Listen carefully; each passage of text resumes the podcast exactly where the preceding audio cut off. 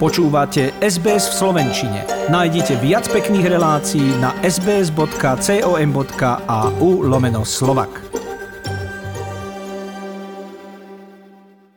Dnes hovoríme o Milanovi Lasicovi a jeho bohatej umeleckej dráhe a keď hovoríme, čím všetkým si prešiel, ako išiel proti prúdu a ako sa lúčil s kamarátmi, pretože jemu na vrchole kariéry odišiel najskôr Jaro Filip, potom aj Julko Satinsky, nečakane bez rozlúčky, to museli byť ohromne smutné chvíle pre človeka, ktorý v podstate celý svoj život tvoril v týme, tvoril s nimi.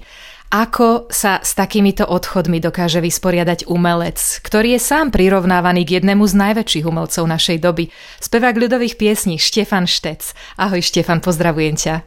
Ahoj, ďakujem pekne a ja pozdravujem všetkých. Ty sám stojíš na Prahu kariéry, ako speváka ťa poznáme ešte iba 4 roky, ale už ťa prirovnávajú k jednému z najväčších, Karlovi Gotovi.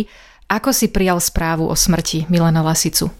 Veľmi nás to zastihlo asi ako všetkých, ktorí to vôbec nečakali. A je to veľmi taká smutná situácia, pretože my sme sa o tom aj s manželkou rozprávali, že mali sme pocit, ako keby ten Milan Lasica každému tak trošku patril. A teda jeho odchod je taký my sme mali napríklad doma platňu a od malička sme ju počúvali L plus S, všetci sú za dvorami a tie scénky ako deti sme poznali na spameť. Niekedy sme ešte ani veľmi nerozumeli, že o čo tam vlastne išlo, ale veľmi sa nám to páčilo a smiali sme sa na tom a teraz človek si vlastne uvedomuje, že Milan Lasica tak nevtieravo a nenápadne nám formoval trošku aj taký vkus, humor a vôbec všetko, čo je nejak tak dobre nastavené a teraz jeho odchodom ako keby naozaj niečo zhaslo, niečo odišlo, ako keby už nikto nebol za tými dverami. Ja mám pocit, že Milan Lasica vedel dať bodku za všetkým, za všetkými názormi, za tým všetkým. Jeho, jeho jediná veta vedela proste ako keby všetko nadľahčiť a zároveň ukončiť a ďalej už ako keby nebolo nič. Stále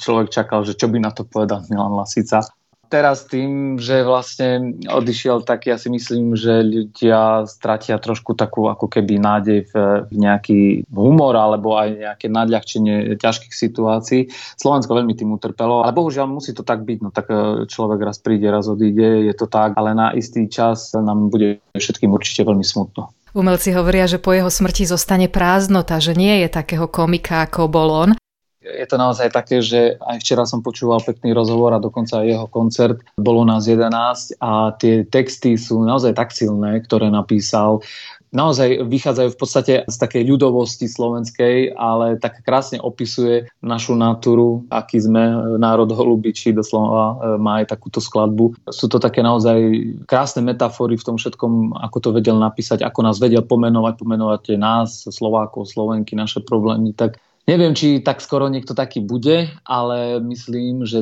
necháva za sebou krásne dielo, ktoré určite až teraz ešte získa na hodnote ešte väčšej, pretože človek ak niečo stratí, až potom neskôr zistí, akú to má hodnotu, aký zmysel v živote to aspoň pre nás malo doteraz. V ťažkých časoch radi spomíname na minulosť a teraz naozaj prežívame ťažké časy. Ty sám si v tej minulosti našiel zdroj inšpirácie, venuješ sa folklóru, tradíciám. Čo ťa na minulosti tak nadchýňa? To je taká zaujímavá otázka.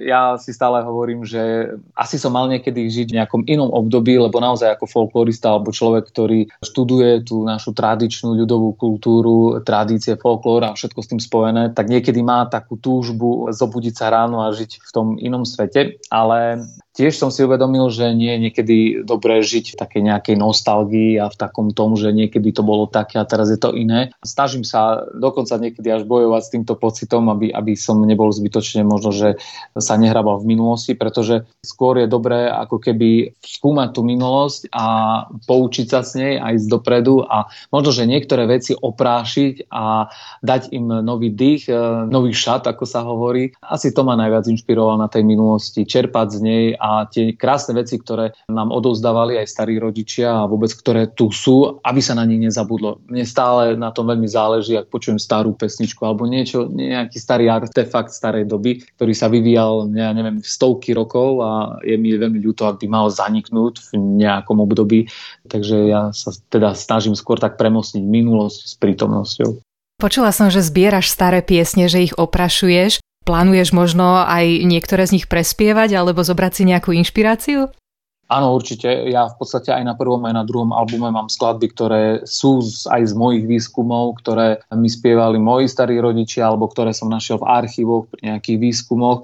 Takže stále zaradím aj na CD, alebo dokonca aj v rámci nejakého vystúpenia na koncertoch nejaké staré piesne, ktoré majú starý príbeh, takže jasné, to je v podstate taká bežná prax, ktorú robím a, a ktorú sa snažím robiť a ešte stále niečo nájsť, pretože mňa veľmi zaujíma, ako aj ľudia reagujú na tieto skladby, pretože samozrejme zaspievať nejakú známu ľudovku, ktorú ľudia poznajú, je jedna vec, ale priniesť im nejaký nový zvuk, e, iné slova, niečo úplne nové, čo človek nepozná, tak to sú veľmi také pekné reakcie tých ľudí.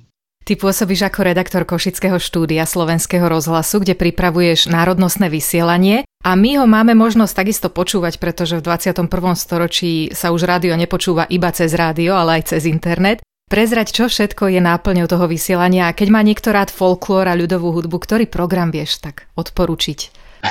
tak ja by som im určite odporúčil môj program, ktorý sa volá Muzika etnika. Tento program je naozaj taký, ktorý ponúka tú tradičnú ľudovú hudbu naozaj úplne tú autentickú, ak to môžem tak povedať, ktorá vychádza práve z tej tradičnej ľudovej hudby, ale už e, proste v 21. storočí, takže využíva aj iné nástroje, iné hudobné žánre, takže tam si človek naozaj nájde všetko možné, to je muzika etnika. Potom robím ešte rusínsku hitparádu, kde vyberám rôzne rusínske skladby, ktoré sú také najnovšie alebo ktoré vychádzajú teraz od mladších, ale aj starších interpretov. Takže tieto dve relácie sú zamerané na hudbu ako takú ľudovú, ale aj tú takú world music, to môžem tak povedať. No a potom máme ešte nejaké publicistiky, ale to sú skôr relácie zamerané, kde predstavujem náš región severovýchodné Slovensko, takže to sú ešte relácia tam u nás, tak to je taká cestovateľská skôr.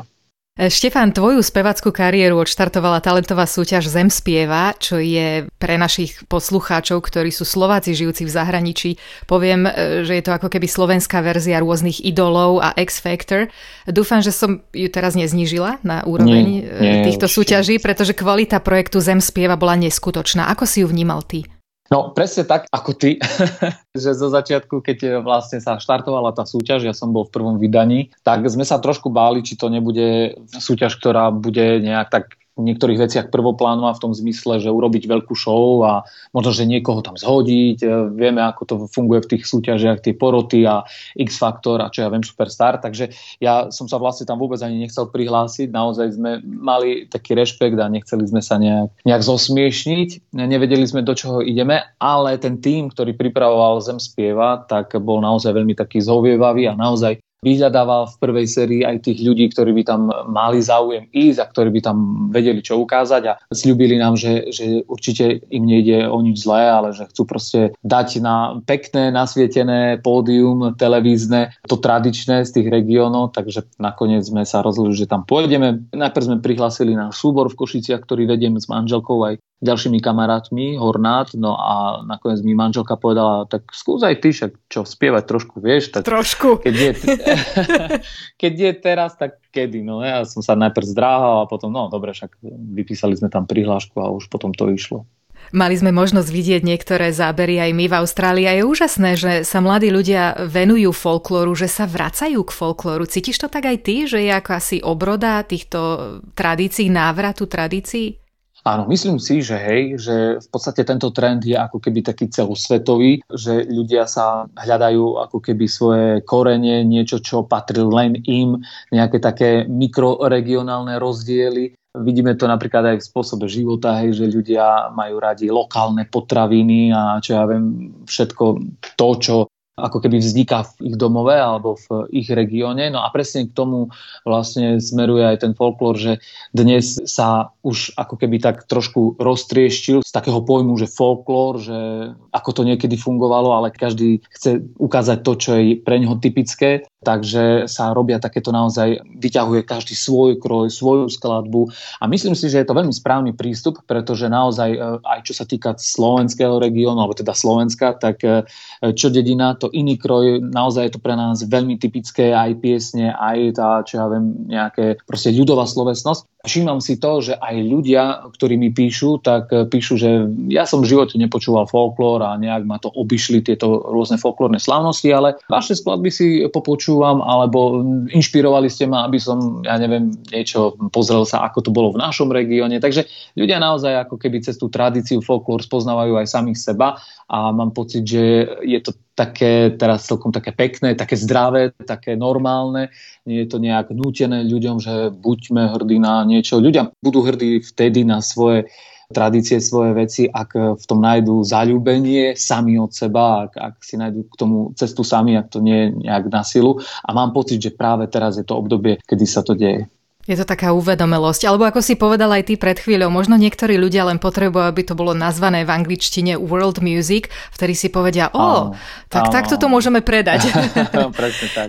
Ty sa hlásiš k rusínskej národnosti. Ako sa ti ako Rusinovi žije na Slovensku?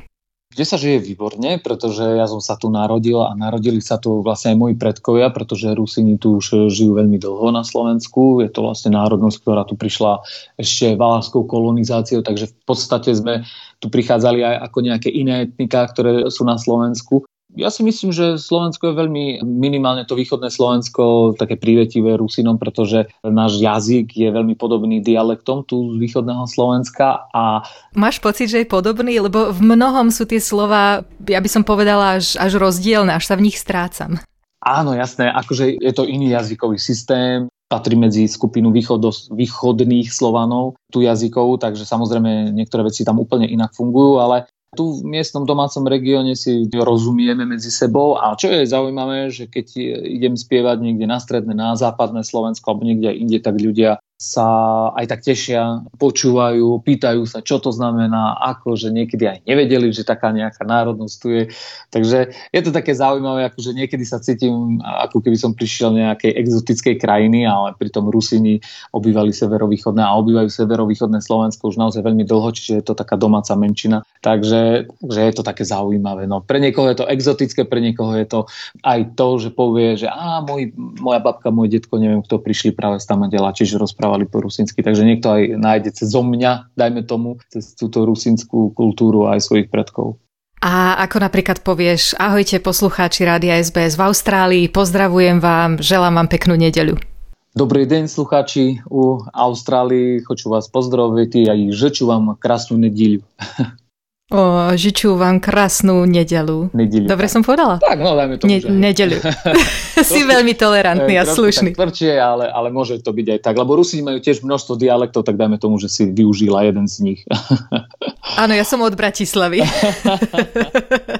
Ale v poriadku, ako sa pozeráš na, keď teda hovoríme o tej tolerantnosti, ako sa pozeráš na fúzie v hudbe, keď napríklad popová skupina zakomponuje folklórne prvky, do akej miery to chápeš a kde si myslíš, že je hranica, za ktorú by si nešiel? Pretože aj ty už si spolupracovala so skupinou Peter Beach Projekt, minulý týždeň sme si dokonca hrali tvoju pieseň, spolupracoval si s Janou Kiršner.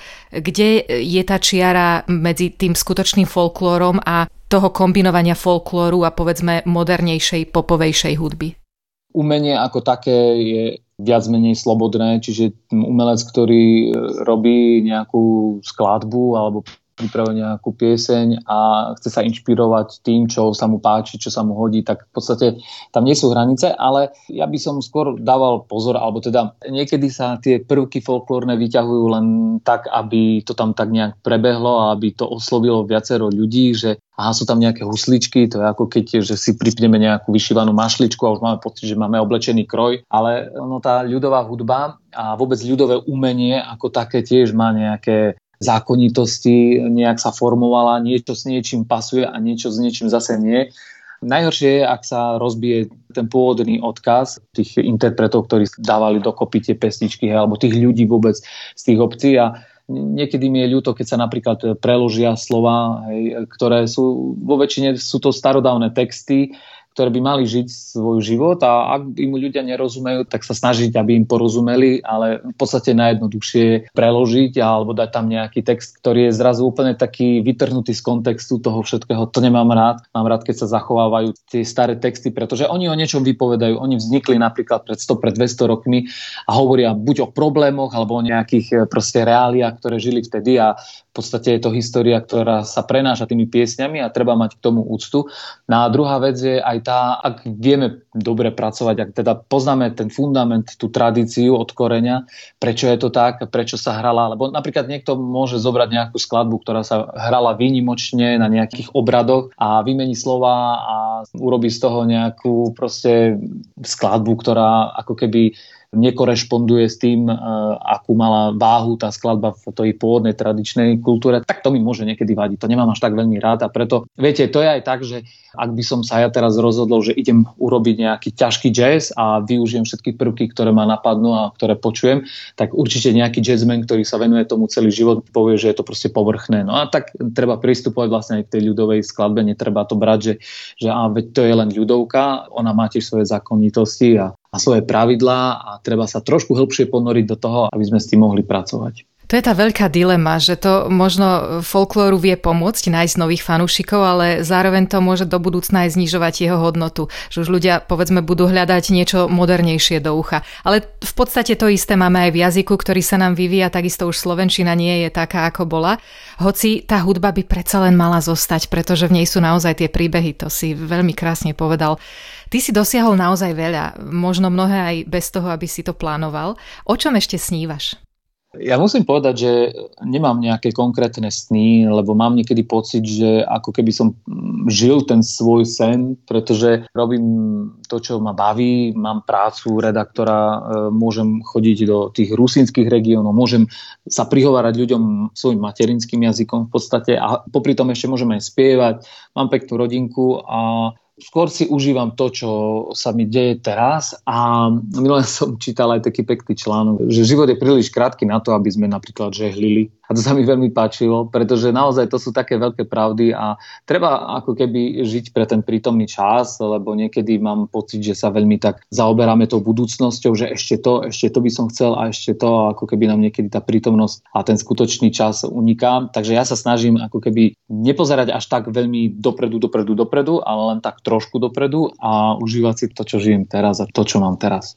Teším sa, že si si našiel čas na rozhovor s nami. Nech sa ti darí, zostaň zdravý, chráň si ten silný, ľubozvučný hlas, ktorý tak radi počúvame. A my si teraz zahráme titulnú pieseň k seriálu Slovania, ale v tvojej rusínskej verzii. Aké máš na ňu ohlasy od Slovákov? Ja mám na ňu veľmi pekné ohlasy. Samozrejme najprv na tú originálnu skladbu s Jankou, ktorej som tam robil vokály a spoločne sme tam spievali refrén. No a potom v podstate Jankin nápad bol, aby som ju preložil do rusinského jazyka a naspievali v takejto verzii a ľuďom sa naozaj veľmi páči.